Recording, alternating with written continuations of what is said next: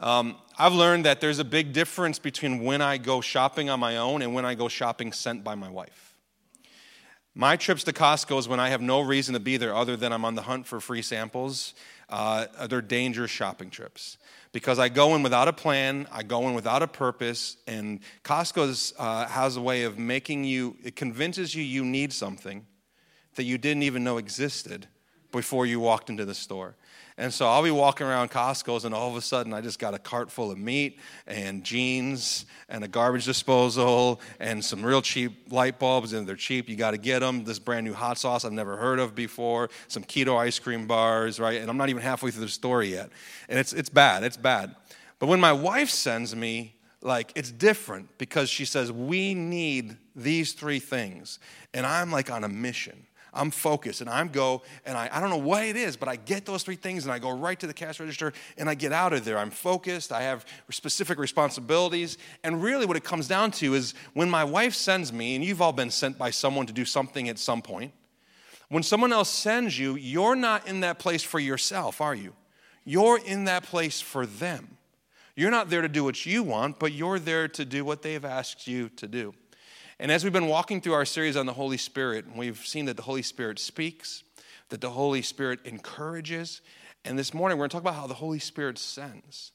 And if the Holy Spirit sends us, then the implication is this my life is not my own. I'm not here for me, I'm here for Him. There's a work that the Spirit has to do. And as a church, we've been reading through Luke and Acts, and we're just getting into Acts right now. Acts tells the story of the early church. In Acts chapter 12, the James, the brother of John, remember when Jesus walked the earth, he had 12 disciples, three that were closer to him Peter, James, and John. James, the brother of John, is killed by Herod. This is the first of the 12 to be martyred for their faith. Acts chapter 12. James is killed for his faith. The Jewish leaders are so pleased with that, and Herod notices that. So Herod thinks, I'll make him happy and I'll arrest Peter, right? Because I already killed James. Now I got Peter. We're going to shut this movement down early on. And so Peter is in jail, possibly awaiting execution, and the church begins to pray, and God sends an angel into that jail cell who leads Peter right out in front of the guards into freedom. And this all happens in Acts chapter 12. And so they're being persecuted. The, the, the, government is coming against the church. Herod is killing Christians. But it says that the word of God increased and multiplied. And so when we get to Acts chapter 13, we see a church that's in crisis, but also a church that has strength. And what we're going to see here in Acts 13 is that the Holy Spirit sends. So, verse 1 Now there were in the church at Antioch prophets and teachers Barnabas, Simeon, Lucius, Manaen, a lifelong friend of Herod the Tetrarch, and Saul. And Saul is the man who we know more as Paul, who wrote much of the New Testament.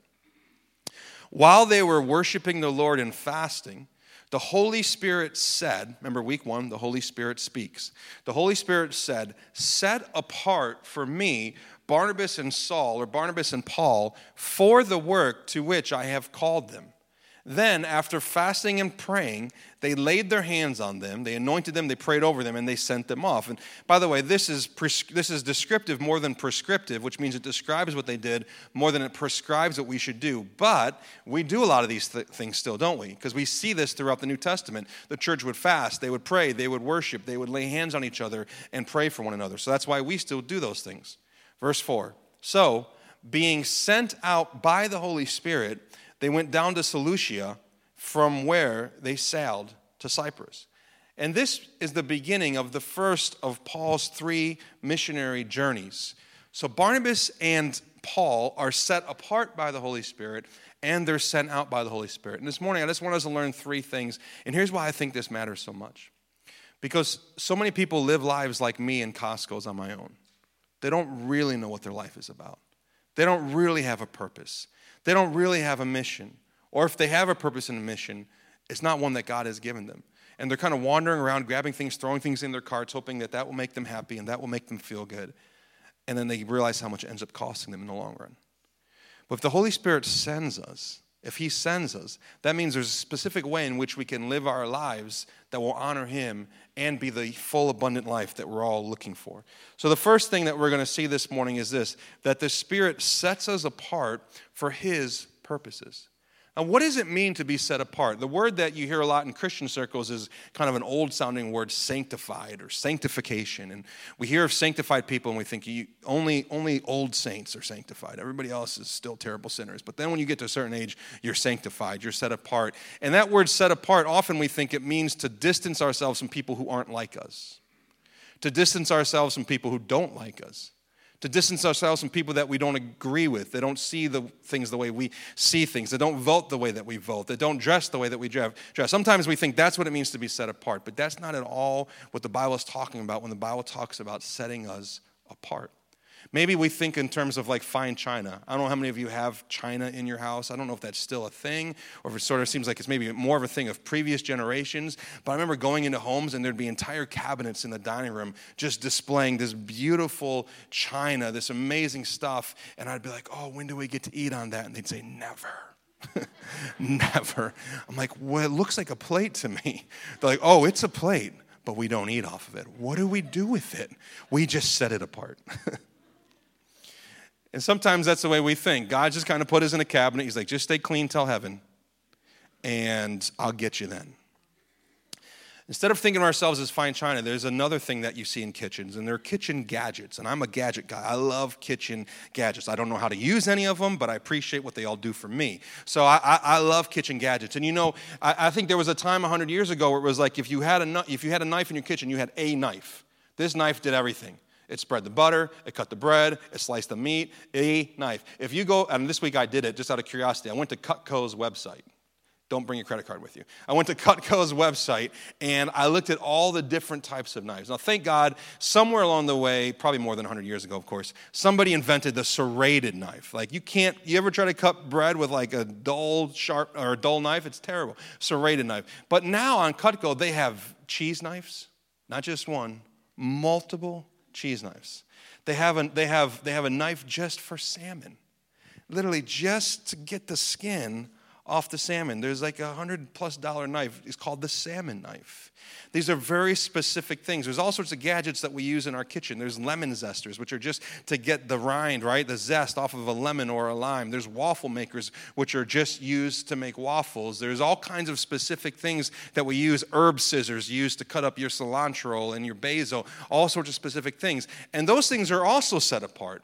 But they're not set apart in a cabinet to never be used. They're set apart so that when the exact reason they're needed, the chef can grab them and use them and accomplish what he wants to do.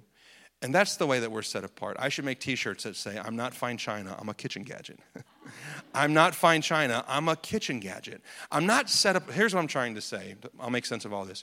God did not, He did not set us apart to isolate us from the world, He set us apart to involve us in His work, in His worlds. And for too long, in, in too many circles, many Christians have thought, I've been chosen by God, I've been set apart, I'm fine china. No, that's, that's not who you are. You're a kitchen gadget. And when the chef needs you, you better be ready because there's a purpose for which he has set you apart. God set his people apart from the very beginning. And we see, like in Genesis chapter 12, all the way back towards the beginning of the Bible, God goes, calls a man named Abraham, who becomes the father of the Jewish people, who becomes Abraham, right? Abraham, Isaac, Jacob, and then the Israelites, and the Jews come through, and Jesus comes through that line. And when Jesus goes, or when God comes to Abraham in Genesis 12, verse 1, he tells, Go. His very first word from him is not come or stay or remain, it's go. He says, Go from your country, go from your home, go from your father's house. He's saying, Leave behind everything that you're comfortable with, everything that you know, leave it all behind and go to the land that I will show you when you get there. Who likes those instructions? I'll tell you when you're there. He says, Go, and then he says, I will make of you a great nation, I will bless you, and I will make your name great. I think it's so incredible and so informative that the first time God calls an individual, his first word is go. Yeah, God brings us into Himself. We sang about that this morning, how He brings us to Himself, but God always brings us in to send us out. If God has brought you in, it's for one main purpose to send you back out. In other words, there's no such thing as an unsent Christian, and there's no such thing as an unsent church. Charles Spurgeon, a famous preacher, said it this way He said, Every Christian is either a missionary. Now, he was using the word missionary very broadly there not like career missionaries who go and move to another country. He's just talking about people who live on the mission of God. Okay? Every Christian Every Christian is either a missionary or an impostor. What he's saying is either you're sent or you don't understand the first thing about the heart of God because he's a sending God. The Father sent his Son. The Father and the Son sent their Spirit, or the Spirit, and the Spirit has been given to you and me so that we might be sent. God sends us out. You're not, God didn't bring you in just to get you to heaven. God didn't bring you in just to make your life better. That doesn't actually work, does it, usually? God didn't bring you in to make you nicer. God didn't bring you in to give you new friends. God didn't bring you in to rearrange your calendar. God didn't bring you in just to change what you watch, who you hang out with, where you go. And God certainly did not bring you in to make you comfortable. He brought you in to send you out. And so, one of the greatest proofs that you're a child of God, that you're a follower of Jesus, and that you're being led by the Spirit is not what happens in a building like this on a Sunday morning, but it's what happens in your neighborhoods in your homes, in your schools, in your workplaces, in your, in, in your coffee shops, in your interactions with the cash register person at Target, eh, the, the person who makes your coffee every morning.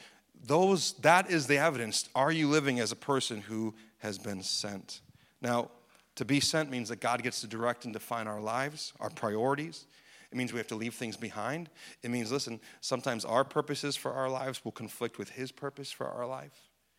Let me ask this question When's the last time that you did not follow your preference because you felt like the Spirit was saying, I have something else for you? This life of self denial, which is right at the heart of the Christian faith. I deny myself to follow Christ, to be sent by Him for His mission, not, in, not to rob me of anything, but actually to bring me into the fullness of who He created me to be. All right, so the Spirit sets us apart for His purposes. The second thing we see in this text is that the Spirit sends us to do His work. The Holy Spirit said, Set aside for me Barnabas and Saul for the work that I have for them to do, which leads us to the question what is the work? What is the work that God has given us to do? What is the work that the Spirit wants us to do? And I was reading an article this week, and I thought somebody that I, I thought this summarized it very well. The work of the child of God, there's many things we could say, but here's one aspect of it, is to make the invisible God visible to people around us. To make the invisible God visible to people around us. To, to, the way in which we treat people, the kindness of our words, the generosity of our lives, the way in which we open up our hands and our homes and our hearts to people and, and let them in, the way in which we walk with people through the valley, the way in which we celebrate people when they're on the mountaintop and we're not, the way, the way in which we allow the Spirit of God to lead us and direct us uh, all of those ways are ways that we make the invisible God visible to a world that's desperate to see and know. You know what most of the world does? They go after visible things trying to get to the invisible. Visible, tangible experiences, substances, relationships, uh, accomplishments, achievements, resumes. They grab the visible in hopes that it will give them the invisible peace, joy, hope, patience, kindness, the love of the Father. So, what do we do? as Christians, we have the work of making the invisible God visible to people around us. We do this by bearing his image well and by extending his reign and rule over all of creation. And Jesus showed us this, didn't he? He came and he made the invisible visible. He said, actually, in what did I, where was it? John 14, 9, he said to the crowd, If you have seen me, you have seen the Father.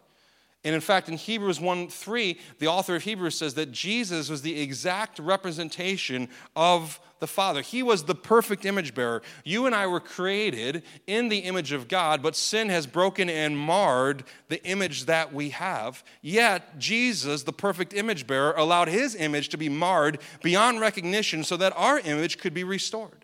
And someday, in the presence of God, we will have resurrected bodies and renewed souls and right spirits, and we will perfectly bear his image again on that day. But Jesus came as the exact representation of the Father, and he inaugurated the kingdom of God by saying, The kingdom of God is at hand. Now, this work that we've been called to do, it doesn't just happen inside church walls or at church events or at church programs. This work is an all of life work every area of life, every corner of our community, every layer of society, there's a work for the spirit for us to do that the spirit is sending us to do his work. What does this look like? I mentioned this a little bit, but it looks like maybe choosing hospitality over convenience. I get it. It's more convenient to just kind of like keep that circle tight and just let the people in that, you know, should be in. But the early church, I mean, I've been reading through Acts with some men in the church. The early church, one of the most distinguished marks about the early church was their hospitality their generosity. They shared everything with each other. Yeah, they still had their personal possessions and they were not compelled or required to give their stuff away, but they voluntarily gave so that no one was without food and no one was hungry and no one was suffering because of the hospitality. And the reason, by the way, one of the primary reasons historians say why the Christian faith went from being basically a ragtag bunch of guys believing and talking about Jesus to the official religion of Rome in 300 years, explosive in that sort of way, one of the main reasons was the beauty beauty of the lives of Christians. The hospitality and the generosity that when a plague would hit Rome, the Christians would stay and, and even at possible harm to themselves, care for people. And there was something about their lives and something about their community that the Romans and the Gentiles and the Greeks and the other Jews said, I don't even, I don't know if what they're saying is true, but their lives are so beautiful and their community is so incredible. I got to know more. I got to take a look. Here we are 2,000 years later, and sometimes it feels like that's not an attractive, that's not part of what we do anymore. There's, it's not about the beauty of our lives, it's about the things that we know and the things that we believe. But beauty itself is one of the greatest arguments for God, the beauty of our lives. And so, what does this look like? Hospitality instead of convenience, generosity instead of accumulation of stuff, and community instead of isolation. Choosing the messiness of doing life together. Community is hard, right? I mean, everybody likes it in theory, and then you try it out and you realize like oh people are annoying sometimes. That person you know frustrates me. That person says something i don't agree with. And if you're going to be a part of any community that you didn't hand select like the group you're sitting with right now what that means is you're going to be a part of people at some point are going to bother you annoy you disappoint you frustrate you let you down but there is a way in which the community of God is so much stronger than even those things because we're not gathered around how much we like each other. We're gather, gathered around a shared love for Jesus and a shared love for the mission that the Spirit has sent us to do. This is going to cost us something, but it leads me to this question What is the cost of not doing His work? What's the cost of not being sent? Communities, neighborhoods live and die without having a church that loves them. I'm not saying church building, I'm saying the people a community will live and die without a church of people, people, the people of God, loving them and running towards them and serving them. Homes and hearts in our community in Clay and in Syracuse will not hear an accurate and adequate presentation of the gospel and wasted lives. Not just their wasted lives, but our wasted lives. No one wants to climb a ladder their whole life just to realize at the end they climbed the wrong ladder. But is it possible that some of us, even in our, even in our fastidious keeping of God's rules and our intense uh, um, doing all the things we're supposed to do, we show up at church and we serve and we give and we do all these things, but, it, but if we are not sent, if we're not living a life beyond these walls that is making the invisible God visible to people who need to see God, then it's very possible we're climbing up the wrong ladder with all the right intent and with all the passion that we could possibly muster up, but it's the wrong ladder. We, we, we're looking for opportunities to make him seen. What if the beautiful life has nothing to do with our homes and our cars and our careers, our retirement accounts, our social media followings, our vacations, our comfort, our convenience, our endless consumption? What if the good life, the beautiful life, has nothing to do with it? What if the beautiful life is being sent to do his work? And this week, as I've been working on this message, I thought this question what is, what is the mission of my life? What is the work that my life is committed to? If somebody followed me all week long and saw the way that I invest my time, my talent, and my treasure, and, and could see into my mind and the things that fill my mind, and see into my heart and the things that fill my heart, what would they walk away thinking I care about most? The mission, the passion of my heart. And I was convicted this week to say, God, you have such a work to do in me so that I would be willing to spend my life doing your work as opposed to trying to build my kingdom and do my work. All right, last point this morning. The Spirit sends us with his message. So after they pray on, over Barnabas and Saul or Paul, they send them out. They get on a boat. They sail to Antioch and Pisidia. They walk into a synagogue on the, on the, on the Sabbath, and somebody uh, reads from the Old Testament, and then the local leader of the synagogue, I don't know if he knew that Paul used to be a, a Pharisee or what the deal was, but he looks at Paul and he says, Does anyone have an encouraging word that you want to share? And if you study the life of Paul, all, you, all Paul needed was a slight, a slight crack in the door. So Paul's like, Yeah, actually, I do. And he gets up and he begins to preach. And I want us to jump into the middle of his message, Acts 13 28. He says, And though they, he's speaking of the Roman rulers and the Jewish religious leaders, though they found in him, speaking of Jesus, no guilt worthy of death, they asked Pilate to have him executed. So he's telling them about the events that had just happened not very long before this. And then they had carried out all, and when they had carried out all that was written of him, they took him down from the tree, the cross, and laid him in a tomb. Verse 30, but God raised him from the dead. Come on, that's, that's really good news. But God raised him from the dead. If Jesus didn't walk out of his tomb, then you and I would have no chance to walk out of ours someday. So this is good news for all of us. God raised him from the dead, and for many days he appeared to those who had come up from, with him from Galilee to Jerusalem, who are now his witnesses. Eyewitnesses, over 500 people, saw the resurrected Jesus Christ over the course of 40 days. They became eyewitnesses to this fact, this historical event. Verse 32 And we, as a family, as a community, we bring you the good news that what God promised to the fathers, this he has fulfilled to us through the chil- their children by raising Jesus, as also is written in the second psalm, You are my son, today I have begotten you. What Paul is doing is he's showing them how the Old Testament was all pointing to Jesus. And as for the fact that he raised him from the dead, Paul doesn't say, as for the opinion, the possibility, the idea, the theory, the myth, the rumor. As for the fact that he raised him from the dead, no more to return to corruption, he has spoken in this way I will give you the holy and sure blessings of David. Therefore, he says also in another psalm, You will not let your Holy One see corruption. For David, after he had served the purpose of God in his own generation, see, every single one of us has a purpose of God to serve right here, right now, in our generation.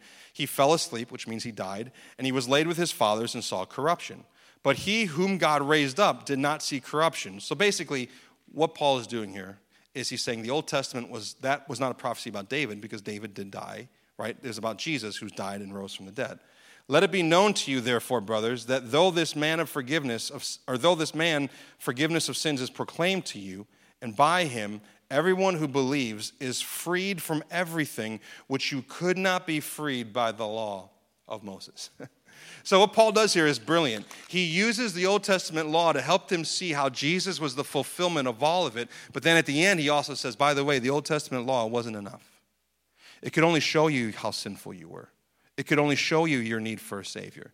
But it could not fully reveal the Savior until Jesus came. And so, what the law couldn't do, Jesus did, freeing us from our sin, our shame, and our guilt.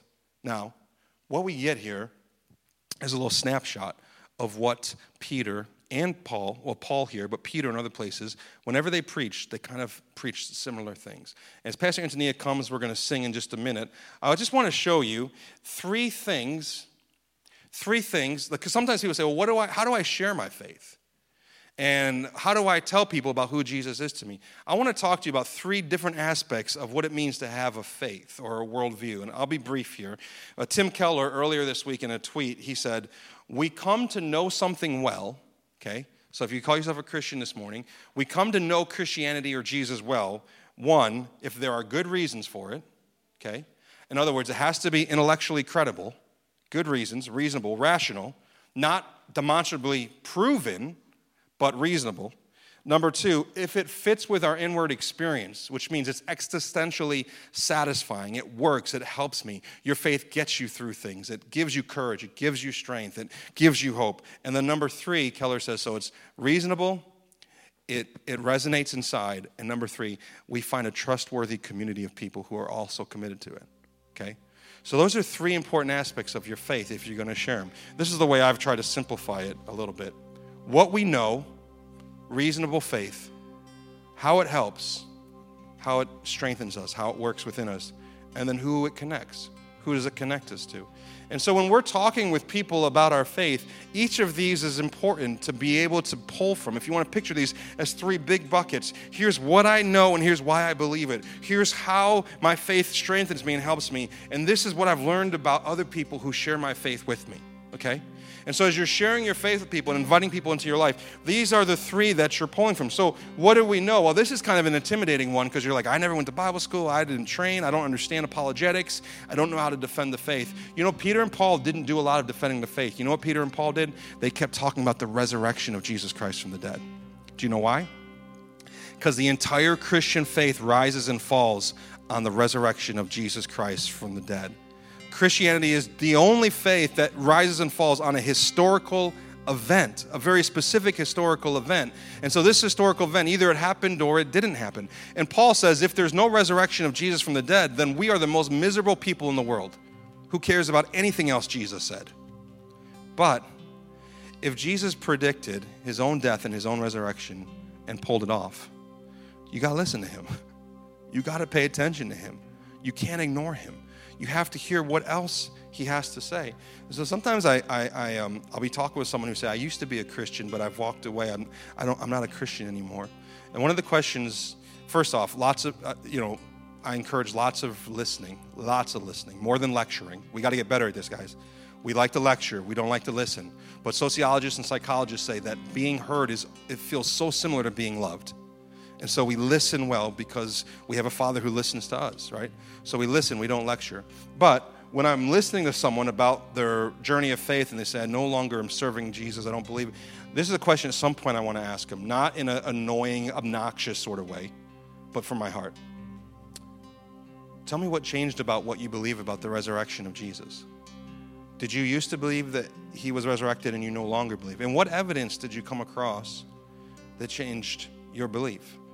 And most of the time, these friends of mine, these individuals, they've that's not what they're that's not why they're leaving the faith. They're not leaving the faith over the resurrection. They've not even thought about the fact that Christianity doesn't rise and fall and whether or not you like it or get along with it or think it's done well through history, which often it hasn't. Christianity rises and falls on this event. Did Jesus rise from the dead or did he not? So this is this is what we know. Secondly, we move from his story to our story. How does it help? No one can argue with your story. What has Jesus done for you? How has He strengthened you? How has He brought you through your seasons of suffering and sorrow? How has He studied your heart? How has He changed your marriage? How has He changed your relationships? And then lastly, who does it connect? Who has it brought you together with? Now, you need all three. If you only have one of these, it's, not going to be enough. If you only have reason but you don't have an experience, it won't carry you through the worst moments of your life. It just won't. And if you don't bring, if you don't live in, if you have reason but no community, then you have no one to, to grow alongside of and no iron sharpening iron, right? If all you have is experience but you don't know that it's true, you could be in, you could be in a cult for all you know. Because existential experiences can be delivered in all sorts of ways. It doesn't have to be true to make you feel good. So it can't just be how it feels, it's very subjective. But also, it can't just be the community that you're connected to because guess what? The Christian community is not perfect, it's a mess. There's a lot of brokenness in it. And so we need all of this together. And this is the message that the Spirit is sending us out with the story of the resurrected Jesus Christ, the way it's changed our lives, and the people that it's united us to. That we're now doing life with people that we wouldn't have chosen for our own, but because we both have experienced the goodness of God, the love of Jesus, we put our faith and trust in His work, it allows us. It allows us to do life together. And when we share this faith, I said we move from lecturing to listening. We, we move from condemning to compassion, and we move from pushing people to pacing with people. No one gets pushed into heaven, no one gets pushed into faith. We walk with people, we go with them, we listen, and we trust that the Holy Spirit can do what we can't do. So remember, the Holy Spirit sets us apart to do His work, to share His message in His power. Let's pray together.